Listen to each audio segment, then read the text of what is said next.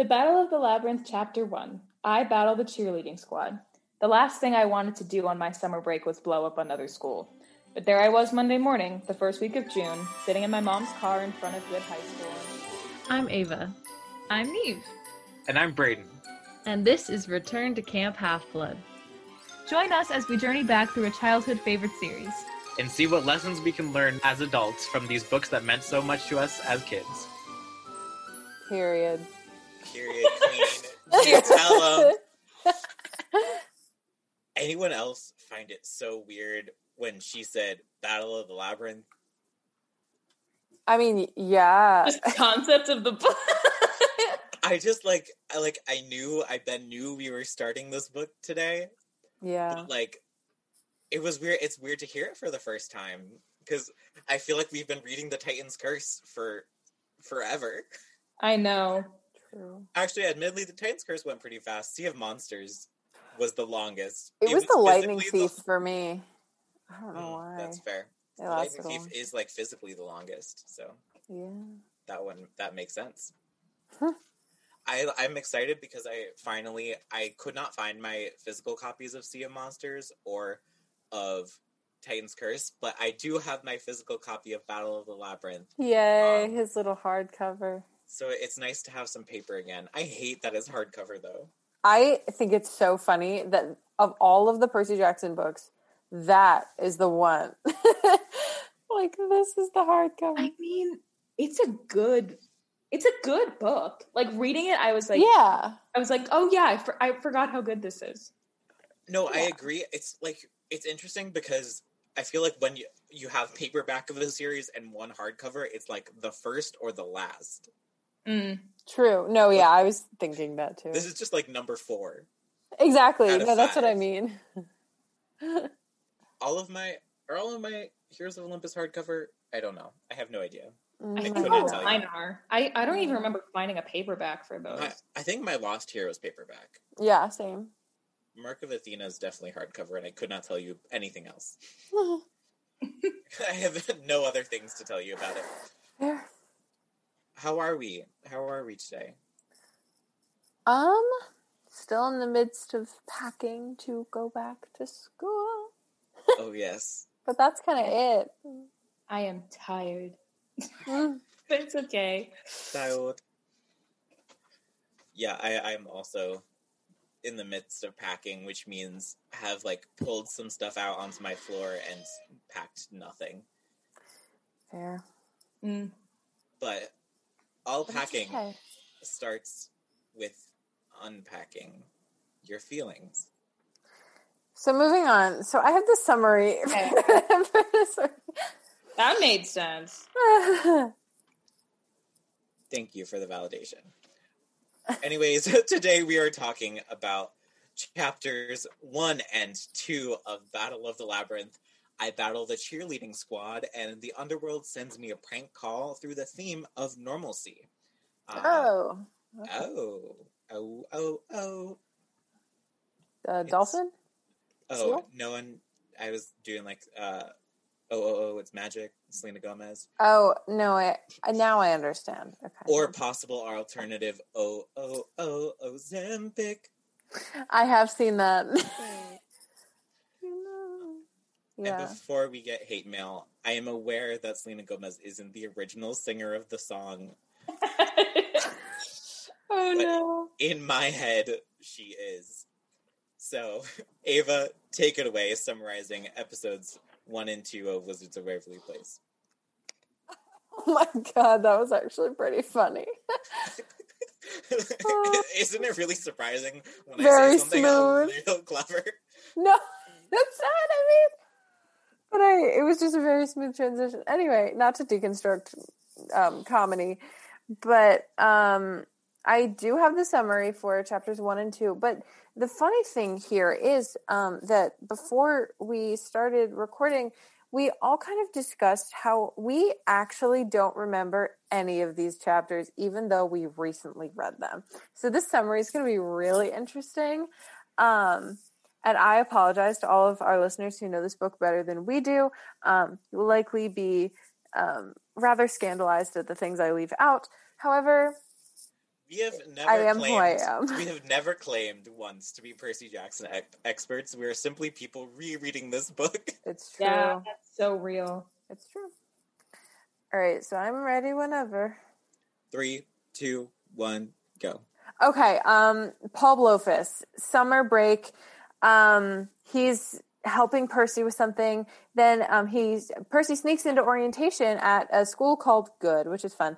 And then um, there's Kelly, and um, it's her her leg is like metallic.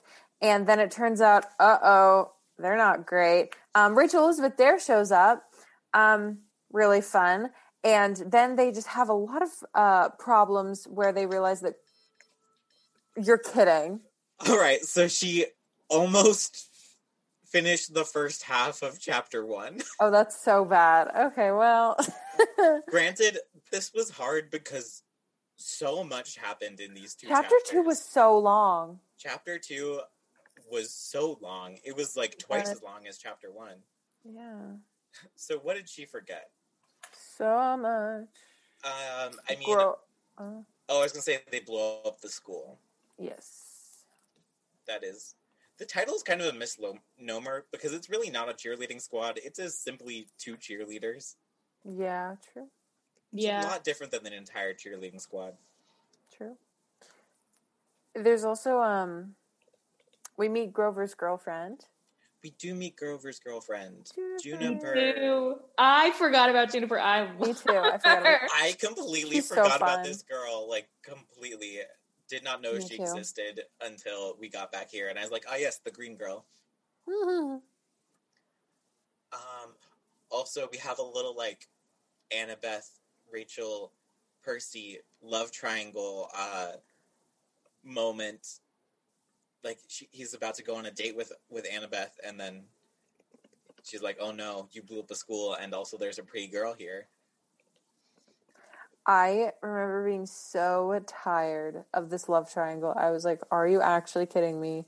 Just put Percy and Annabeth together, you cowards!" Like I was so done. I do have to say we've had one chapter with Rachel Elizabeth Dare, and I'm already tired of the love triangle. Not of her. I love Rachel. Yeah, Tired of the love triangle. I never really liked her, but I think it was just because I was like, "How are you relevant?" I don't know, but like now I like her more. Reading it um, again, it's just like I don't know. I like her when you you look at her powers as like the ability to see through the mist and like compare her to Sally, yeah. and you watch like that those like alternative paths that are kind of taken there uh, Mhm. that they can do with their powers, and I I like that little little but. yeah. Uh, what else happened? Uh, we meet Quintus. Yes, I forgot completely. I this man came out of nowhere. Yep. Um, we'll we'll get talk more about him in the I forgot sex, section, but he meets a man who's like an adult demigod, and they're like, "Yeah, you can survive past sixteen. It does happen." it's possible, kid. And then Tyson's back, Yeah. our king Tyson. Aw. What a good brother! He fixes the shield. Yeah. All right. Before we get into what we forgot, uh, I have some music for us. yes. Amazing. So this week we begin the uh, Return to Camp Half Blood Battle of the Labyrinth playlist, uh, affectionately titled on Spotify as Playlist of the Labyrinth. Hmm. Uh, Very nice. and uh, my choice for chapter one is Cruel to Be Kind," the Letters to Cleo version, um, because it just has vibes of him fighting the Empousa. And they're in like a gym, and like the drum, they're in a band room, and it, I don't know. It made me, I can, and I can hear drums in the song. It's weird choices this week, but they make sense to me. And then my second choice is Hajanga uh, by Jacob Collier. And that's for chapter two. Just like it has a little bit of naturey stuff when Grover's talking to the Council of Cloven Elders, and it ha- kind of has like Percy walking around the camp uh, vibes. we, we see lots of different areas of the camp, um, and I kind of just been waiting to use this song, and Nice. I, I I could make it make sense. So Yes. there we Understood. go. Respect. All right. So then, what else did we forget?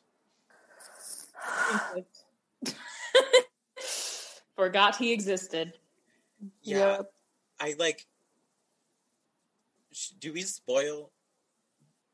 I mean, yes. So he's Daedalus, right? Forgot I- that too. Oh, I just spoiled it for Ava. That's okay. I mean, we have never claimed to be spoiler free here. No, we have It's- never. It seemed so obvious when he was like, "Oh yes, my little bird." uh, Oh, true. You know what? Ava is shocked by, by the foreshadowing. of a book I've already read. yeah. I knew I obviously remember Daedalus was in it, but I forgot like the context of him. I just thought they found him in the maze, Me too. and so I was like, "Oh yes, this man is here this whole time." They keep hiring strangers to work at this camp. Weird. Why? I mean, I guess not strangers. They keep Uh. hiring people who have a history of hurting children. Like, obviously, big sad, his son died, but a little his fault, right? Yeah. And then we have Tantalus, who ate some kids, or fed his kids to the gods. Mhm. Different things. Yeah, one is Zeus and one is Tantalus. Ah, And then Dionysus hates children. yup. These half-bloods are not set up for success whatsoever. Mm-mm. He also says he says he's a half blood. Who is his parent? Good question. I forgot he existed, so like, how would I even know? Yeah, same. I was gonna say that I did ask people who also forgot that he existed. So, um, s- someone tell us. I mean, I'm I'm sure we'll find out, but do we? I don't know. But we could Google it or something. I think it's a very easy Google, but you know, You know, I got it. Hold on. okay, doing the hard work, doing the research, studying. Step aside, Athena. Ava is the real goddess of wisdom.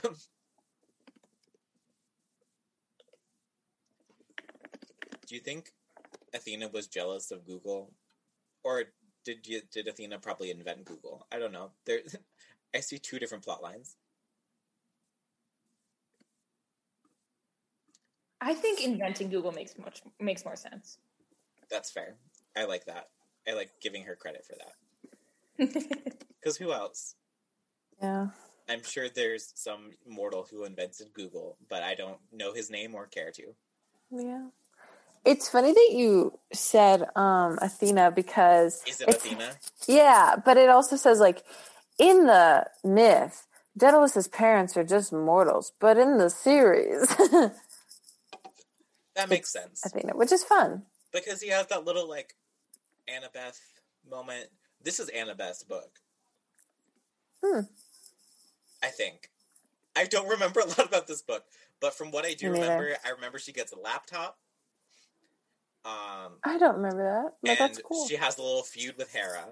And so, therefore, my guess is this is Annabeth's book. Cool. We, we'll see. You know what? I'll take it. I remember virtually nothing. Speaking of remembering virtually nothing, the Council of Cloven Elders. I didn't know that that's when they met. Like I knew like they I very much remembered that they were a thing. I just didn't remember that they convened. I mean, good on you. I didn't remember they existed.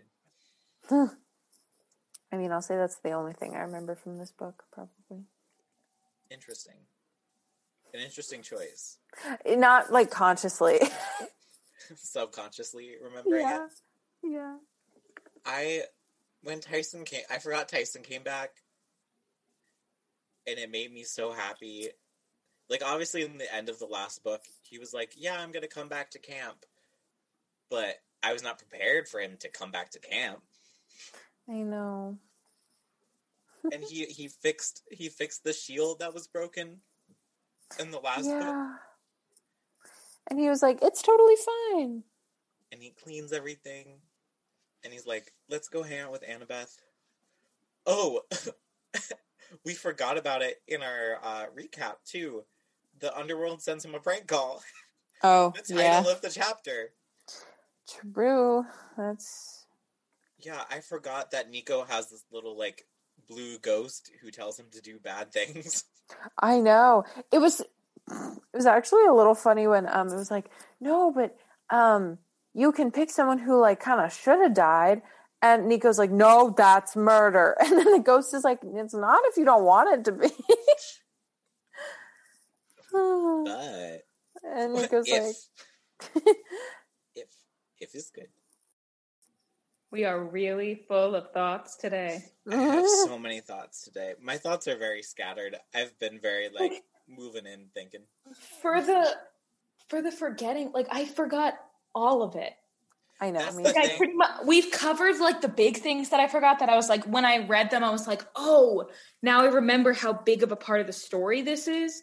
yeah. But like pretty much everything I did forget about these chapters. I I do remember parts of Battle of the Labyrinth. So like I will start remembering, but the beginning But of they it, were I not did not. these. Yeah, The they were not these. yeah. I oh my god. Uh not Tori Kelly. What are they? Someone and Kelly. Tammy, Oh. Tammy and Kelly. That's funny. Tori Kelly, the Empousai. Um, Oh my god. I forgot about them at all. Me too. I they yeah, that's it. I just forgot. Like that I that's just it. forgot. Like this And section is short today. Like I forgot. I forgot. I forgot. Well, I guess then we will take a quick break and then talk about the theme this week normalcy. Amazing. Oh, yeah, we're doing ads now, so listen to one. When you need mealtime inspiration, it's worth shopping Kroger, where you'll find over 30,000 mouthwatering choices that excite your inner foodie. And no matter what tasty choice you make, you'll enjoy our everyday low prices, plus extra ways to save, like digital coupons worth over $600 each week. You can also save up to $1 off per gallon at the pump with fuel points. More savings and more inspiring flavors make shopping Kroger worth it every time. Kroger, fresh for everyone. Fuel restrictions apply. All right, this week's theme is normalcy. So, Yes. so where did we experience the concept of normalcy in these chapters? I just think it's a little funny that the high school is called like Goode high school. Like it is trying so hard. Like it is overcompensating eh, like in terms of normalcy. Like it's trying so hard to be like we are a good high school with no demonic activity whatsoever. At all. and it's just very funny just like the oh I and I feel like that happens a lot in the whole series because I think that like a lot of these creatures kind of don't know how to act and like overcompensate in terms of These normal. creatures not be knowing how to act. They don't. Like Medusa's like, oh man, like gotta have a career. Let's sell some statues. Like that girly, what? I would say that is very her business plan. Still, like statues and burgers. Like I know. No, again, like, and I feel like people just try so hard to be like, I'm not a monster. Like, what are you talking about? Like, I am a mortal. but I'm a cheerleader. yeah. um, yeah, I I think it's interesting. We see in the very beginning of this book the attempt at, for Percy to have the most normal life possible. Like he now now Sally and Paul are together. They're trying to be this little nuclear family. Uh, Sally's trying to get him into a, a, a like a good school um, that is like safe and normal. It is like the the is so normal that I was like, this is uh, this is weird. Like I was I was put off by the fact that the school was acting so so normal at first, and then obviously demon cheerleaders. Yep. But what school doesn't have demon cheerleaders? Mine didn't. You we didn't have it. a cheer team. Mine definitely did. I everyone was, you know, everyone I knew who was on the cheer team was very nice.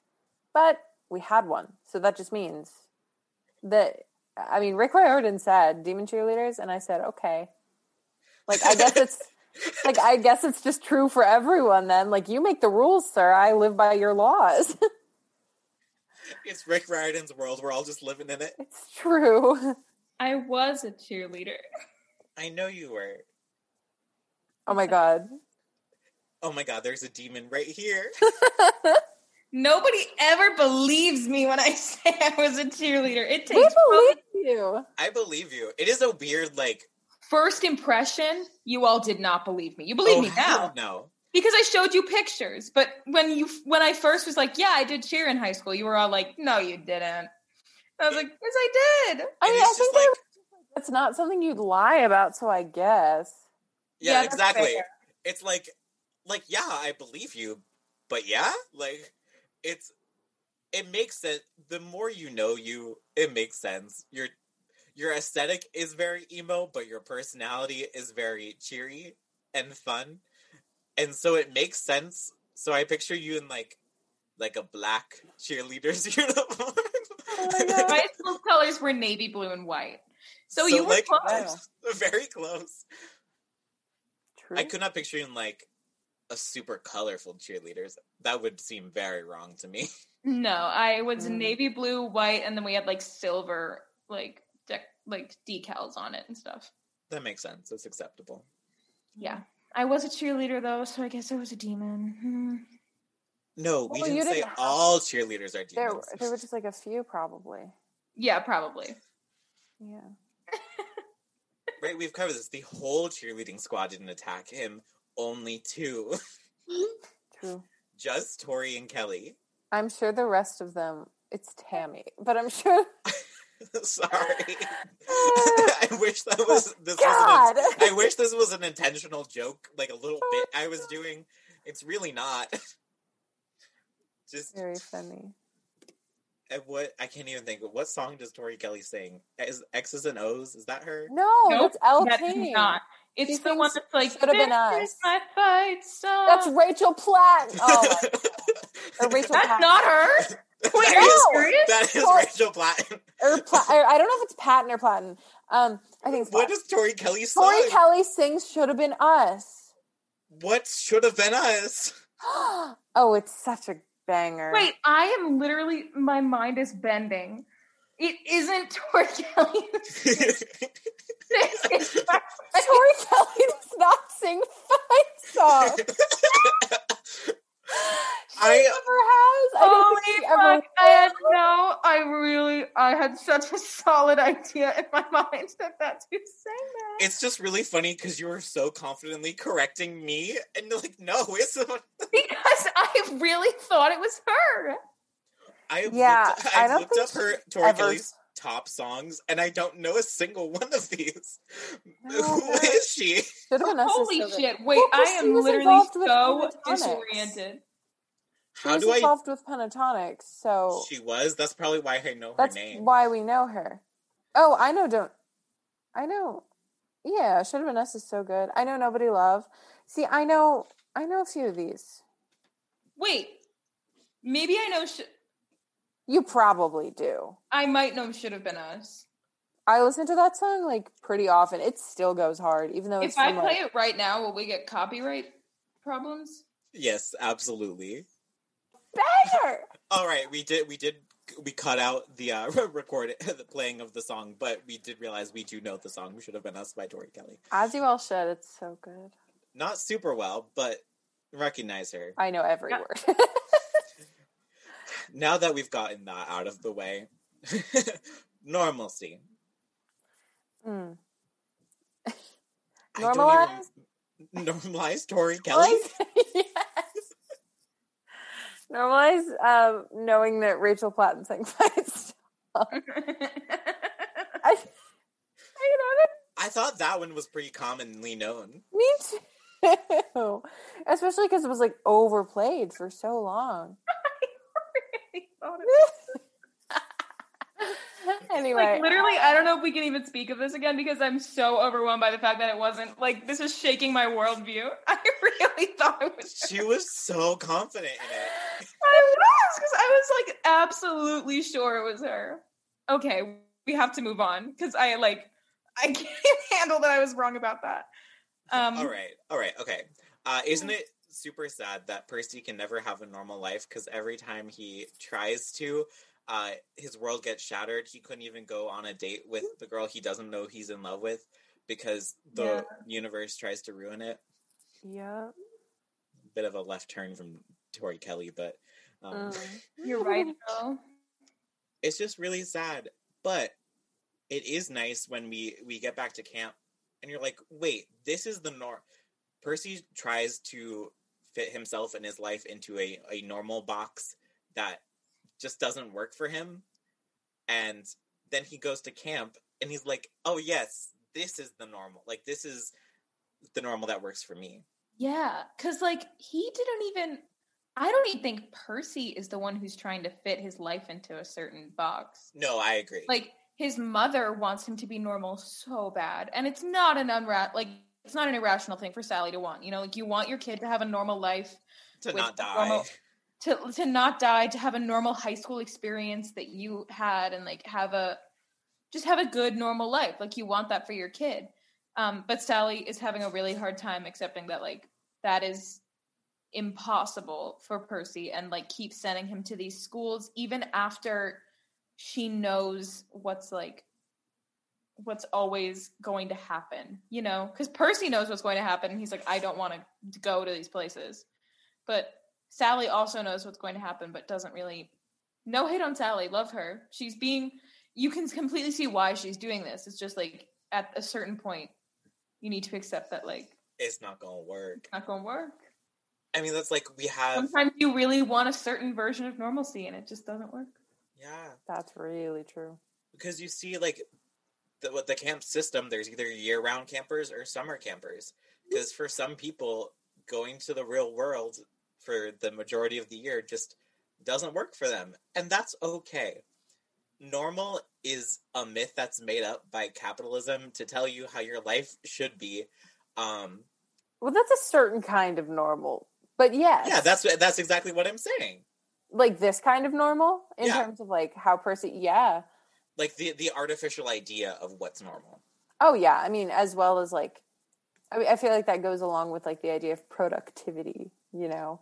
Exactly. Like you think about that with uh like uh, mental health and uh learning disorders and I mean we obviously Percy has ADD or ADHD and you see that in in schools kids need IEPs or alternative systems to be able to work in the confines of a, a system that's not built for them and that that pl- story is really analogous with Percy's where he he really tries to to go to these schools and have a normal life but he can't because just the way his life is and the way he he's just built different um yeah.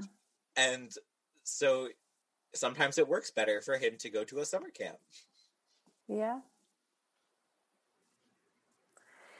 It's true.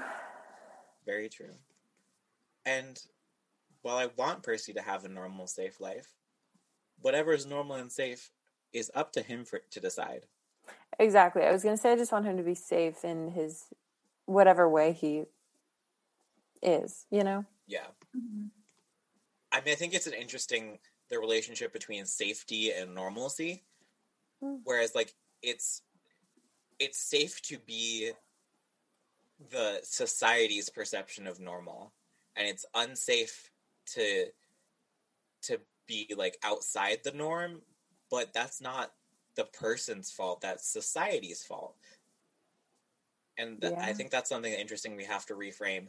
That like if if the world was built where there were institutionalized protections for demigods, they wouldn't have to go to their own summer camp because and they would be a lot safer. Obviously, like monsters are a little different, but they would be their education would be safer um, if they weren't obviously they're kind of like in hiding, and that's that that's an aspect to it. But Yeah. but if society was built different, they would have would have to they would be able to have closer to a not normal. I was almost said normal, and I'm trying not to say normal, but closer to uh the universal way of life. Yeah. Yes, Yes. yes, indeed. Yes. We did it. we solved did it. it, We solved all the problems of society. We did. This is a bit of a stretch, but I'm tired. And when I'm tired, my filter goes down. So, like, we're going to try it. We love a stretch. Rachel has lived in like one leg in regular normal of like worldwide perceived normal and one leg in Percy's normal and like half blood normal forever. So it must have been a crazy moment for her. And like it's it's shown in the book how excited she is to have someone confirm that what she is seeing is like real and in a sense normal and like something that's actually happening. Um for her that must have been such a big moment considering she was probably been told that she is irregular and crazy forever voicing like hey that's clearly a monster over there right and everyone's like nope don't know what you're talking about so yeah she definitely had a very interesting grasp on change of grasp on normalcy um during these chapters because she probably spent her entire life thinking she wasn't normal and then this one guy comes along and is like actually everything you've seen is real and correct and like what's actually happening and she was like oh my god Yeah. It's legit. Yeah. It's really interesting because I feel like we have a lot of of other like fantasy series where like Rachel would be the main character. Oh, You for know? sure. Yeah. Like, she's seen stuff. Her, her, I mean, I guess Percy kind of also is this character, but like, like the seen stuff their whole life and then suddenly whisk into the world. But like the idea that she like has nothing to do with it is really interesting. yeah she's just quirky like percy actually has a center role in this world but she truly is the quirky girl that the teen movie is made about like Exactly. she's just different and so quirky and crazy and so so unique I'm not like other girls. I see monsters. she is not like she is the blueprint for not like other girls This is the OG mani- manic pixie dream girl. Oh, wow. right. Actually, we need to make this distinction right now. Annabeth is not like other girls, but n- she's not a manic pixie dream girl. But Rachel is a manic pixie dream girl, and is also like. Does that make sense? That's She so is. correct. They're Thank- not. They're both like not like other girls in like the complete opposite ways. Yeah, like Annabeth, Yeah. not like other girls, but she's not. She's not at all a manic pixie dream girl. But No, like Rachel is. Yeah. Percy's type is kind of is definitely not like other girls. Like because it's like interesting because when these books were written like annabeth really was not like other girls in media at least that's actually Mm. that's very true.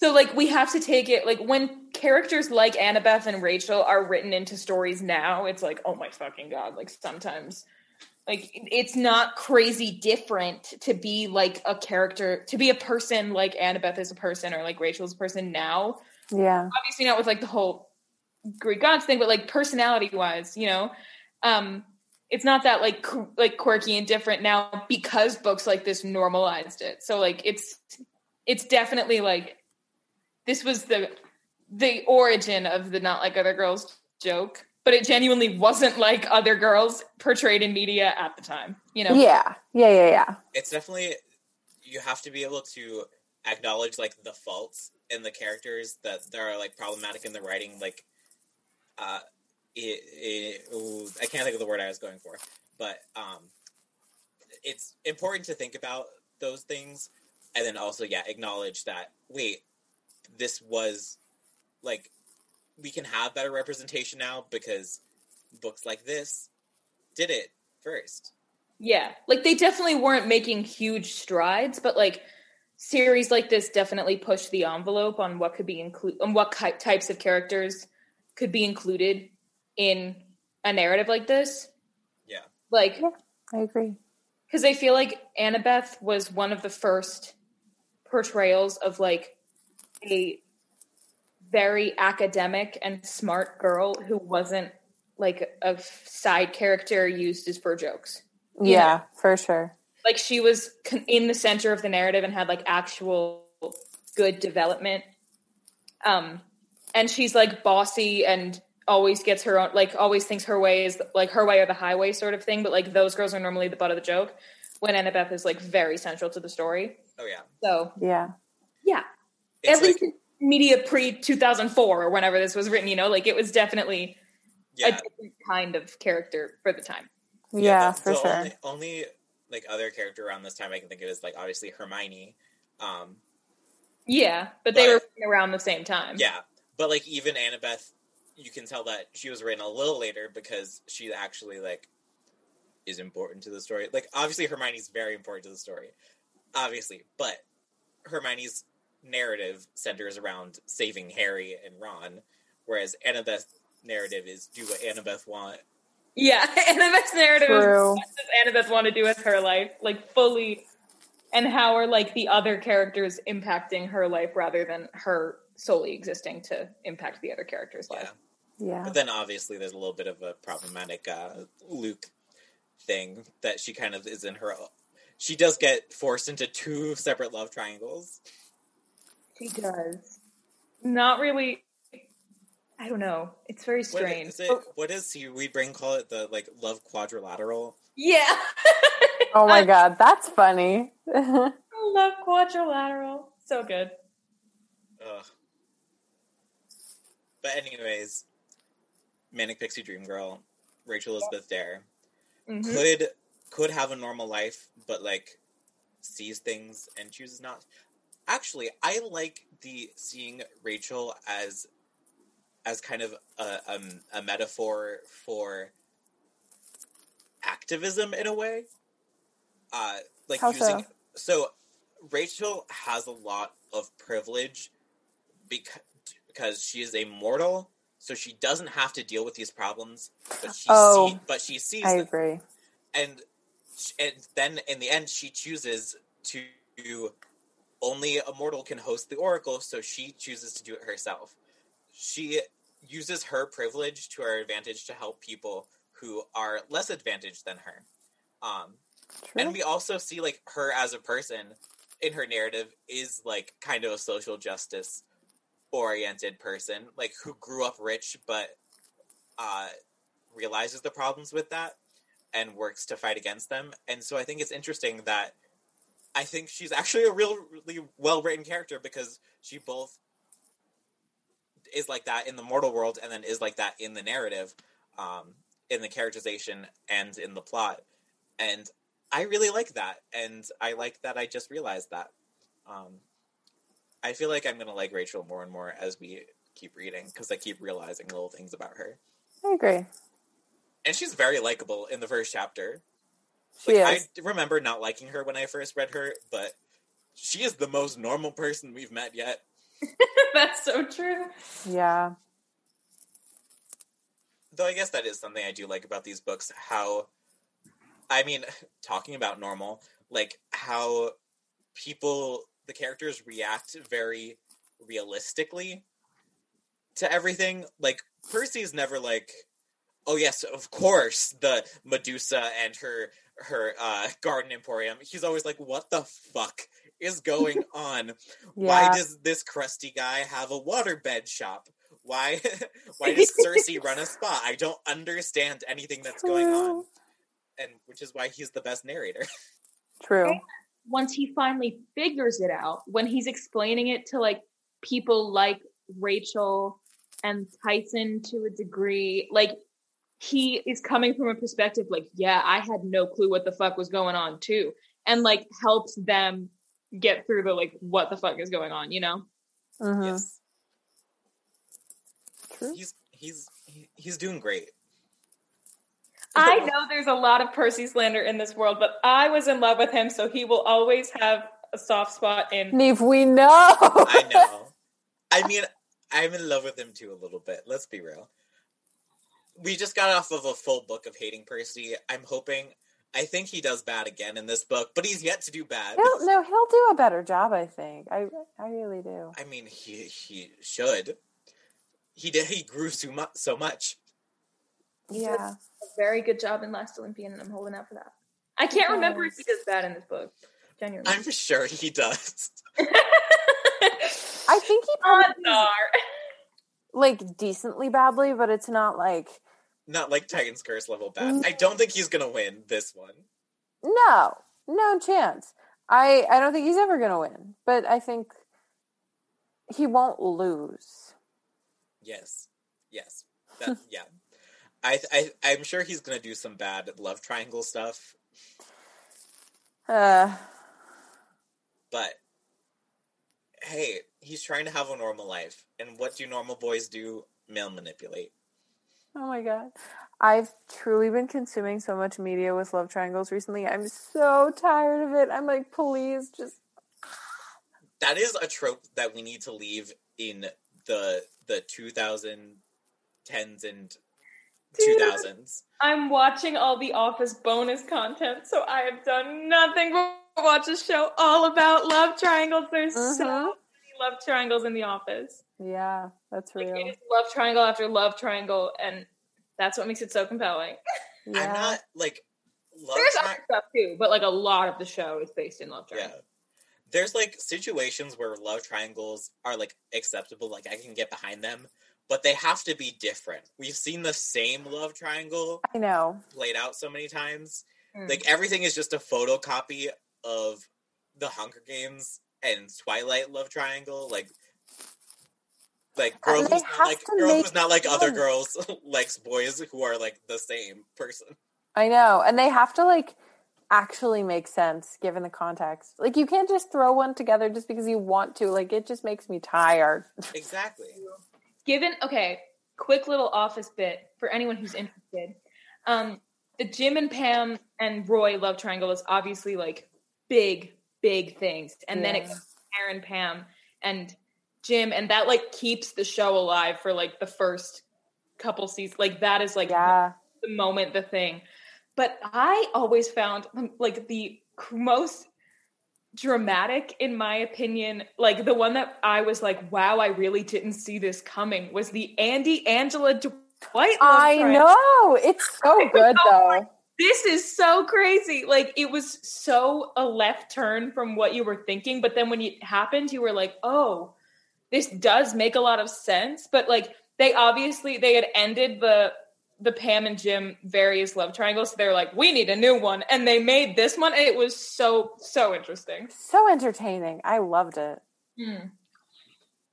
There a lot of love triangles though are like painful. Because like if your favorite character is the one who loses, I'm like, I hate it here. I want to Yeah. leave.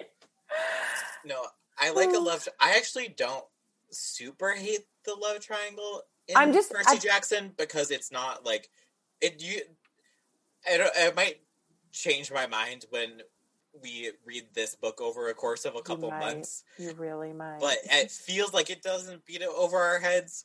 But after if we if we draw this book out like like we will, maybe I will feel, feel like it's being beat over my head. See, it's weird Hmm. because from what I can remember of the major events, it doesn't really get into the love triangle until the end of this The end book of the book. and then yeah. the beginning of the last Olympian. I Yeah. do think though that there was a large part of me that was like I picked up on the fact that like nothing big was starting yet, but like I like I always knew it was coming. And I was like I hate that I know it's coming because I don't want it and I just, I was so scared that Percabeth wasn't actually going to happen. Literally I'm so up- slowly remembering what else happens in this book, I'm and not. we we're now at we're now at another pro- Calypso. Yeah. Oh. And I remember first reading when I first read this book, I was like, like now I can view it of a oh, this was very entertaining and like an interesting choice. But I remember first reading it being like, I have spent so much time. This burn was literally like so slow. Like So it was slow. such a So slow. slow burn for you to completely derail it, but it's all okay in the end, so it's okay. I'm that's that's, another thing. I I've really been consuming a lot of like I mean the main media I've been consuming actually has been heavy on the same tropes. Like been very heavy on like the love triangle and the slow burn and I'm like not everything I consume. Please. Like I Ugh, I'm so tired of it. And it's like even more frustrating because the first this book starts off with like, oh, okay, we're good. person and Annabeth are getting together. They're going on a date. Yeah. It's all good. And, then, bam, fuck you. We have this little fight and a school blown up, and they're like, I guess we can't go on a date now. Really, Why? yeah. so upsetting. Ranting about Percabeth another day. I I could keep going, but I don't think we should. Ugh. Any more things about normalcy? I'm I'm good. last moments. Sass moments. I think I kind of already said mine. Um, I I don't have the specific quote, but it was kind of when like the ghost, like it was on the Iris message with Nico, and the ghost was kind of like, you know, you could uh, offer someone who like kind of should be dead, and Nico's like, no, that's murder, and the ghost is like, well. You don't necessarily know that. And he's like, I do. So shut the fuck. Like, I thought it was really funny. It is funny because, like, the, at the end of of chapter two, it really builds up. Like, it's this like dramatic reveal. He's like, Nico di Angelo was trying to kill me. Mm-hmm. It was pretty dramatic from when I remember first reading it. And it's funny because it's not right. Like we read this book, we know she, we know he's wrong. It's Yeah. another case of Percy making everything about himself. Well, he's also very insecure right now, which I do understand. I okay, yes, I can respect it. I I can see how he jumped to this conclusion. Yes. It does make sense. It does make sense. Not the furthest he's jumped. I No. this is not sass. Okay. It is just funny because Rick really wrote this. And I want to know where his head was at. She studied me carefully. You did that at the Hoover Dam. You called me immortal, like you're not. I felt like punching a bongo. What was I thinking? Or what? Like what what do you mean by that? Like I would love Wait, like what do you mean by that? wait, was this when they were in the band room? I know, but like it was just so specific, especially since I don't know of a band, like a school band that uses bongos. I just like I picture Rick sitting down and writing this, and he's like, he has a clear image of this band room in his head, and he's like, okay, he's gonna, he wants to punch something. What's next to him? A drum, a xylophone, bongos. It's the bongos. Other options bass drum, snare drum. Literally, there are so many different instruments that he could have punched besides a bongo because I was in band. We did not utilize bongos. Like, I was a band kid. I have no clue. It made me laugh so hard. I was like, he's going to punch a bongo, folks. He is so mad. He is so mad. He's about to beat the fuck out of that bongo. I love it. That bongo will be beat. Mm. All right, mine was also a Percy thought. Uh, page 21. I need to talk to Clarisse, Annabeth said. I stared at her as if she just said, I need to eat a large, smelly boot. Mm. Yeah. Always a classic. Very good. It's funny, and then it's also like, I kind of, I, I love Annabeth Clarisse friendship, Me too, so much. As it should. Oh, as it should. As it should. yeah. All right.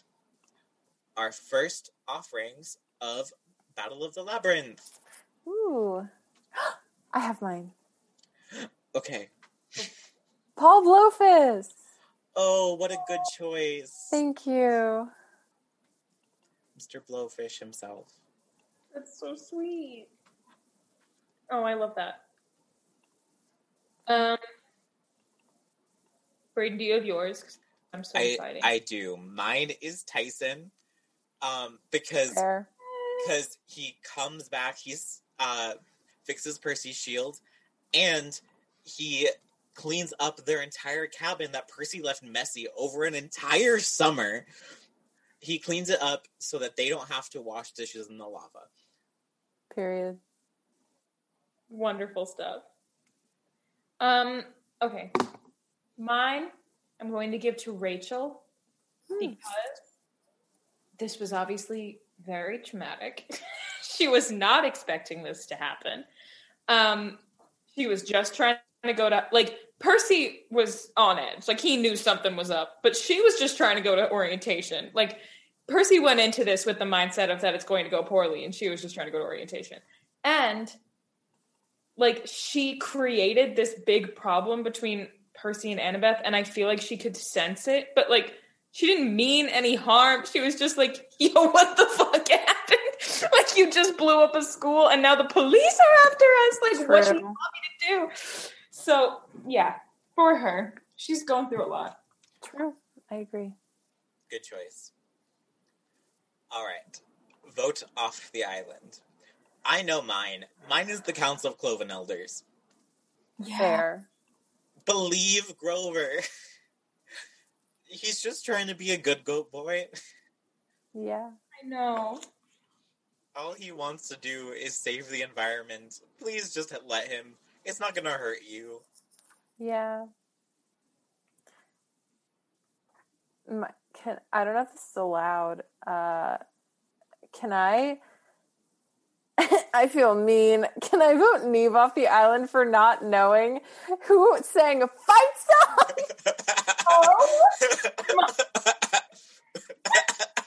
It was such a part of our lives. I I was gonna I was gonna say say no, but then the context of it is too good. It was such a part of our lives. I do have to say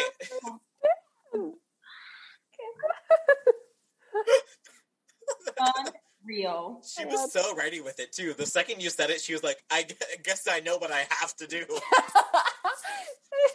Punishment for your crime. Sorry. Crimes against humanity. The viewers at home, please forgive me for not knowing this information. We'll see. We will see. Only time will tell.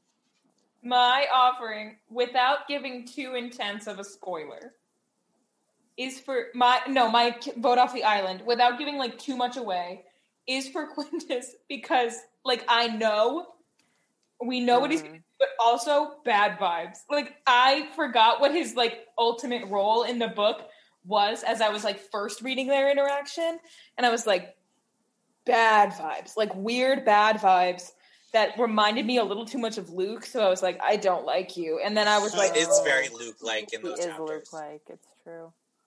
like his demeanor and like how he talked to Percy, I was like, this is how Luke talked about. I don't like him. Yeah, So literally, Quintus gets voted off because bad vibes. bad vibes. Sometimes it's just the vibes. It is. All right, folks, that's all for this week. Join us next week where we'll be joined by Emma Berglund from Fan City Central, where we will be talking about. Uh, chapters three and four, we play tag with scorpions, and Annabeth breaks the rules through the theme of secrets. Make sure to follow us on social media. We are at Return to Camp at every platform that matters.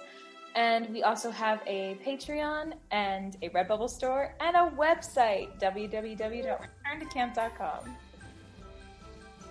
Bye. Next week. Goodbye. See you next week.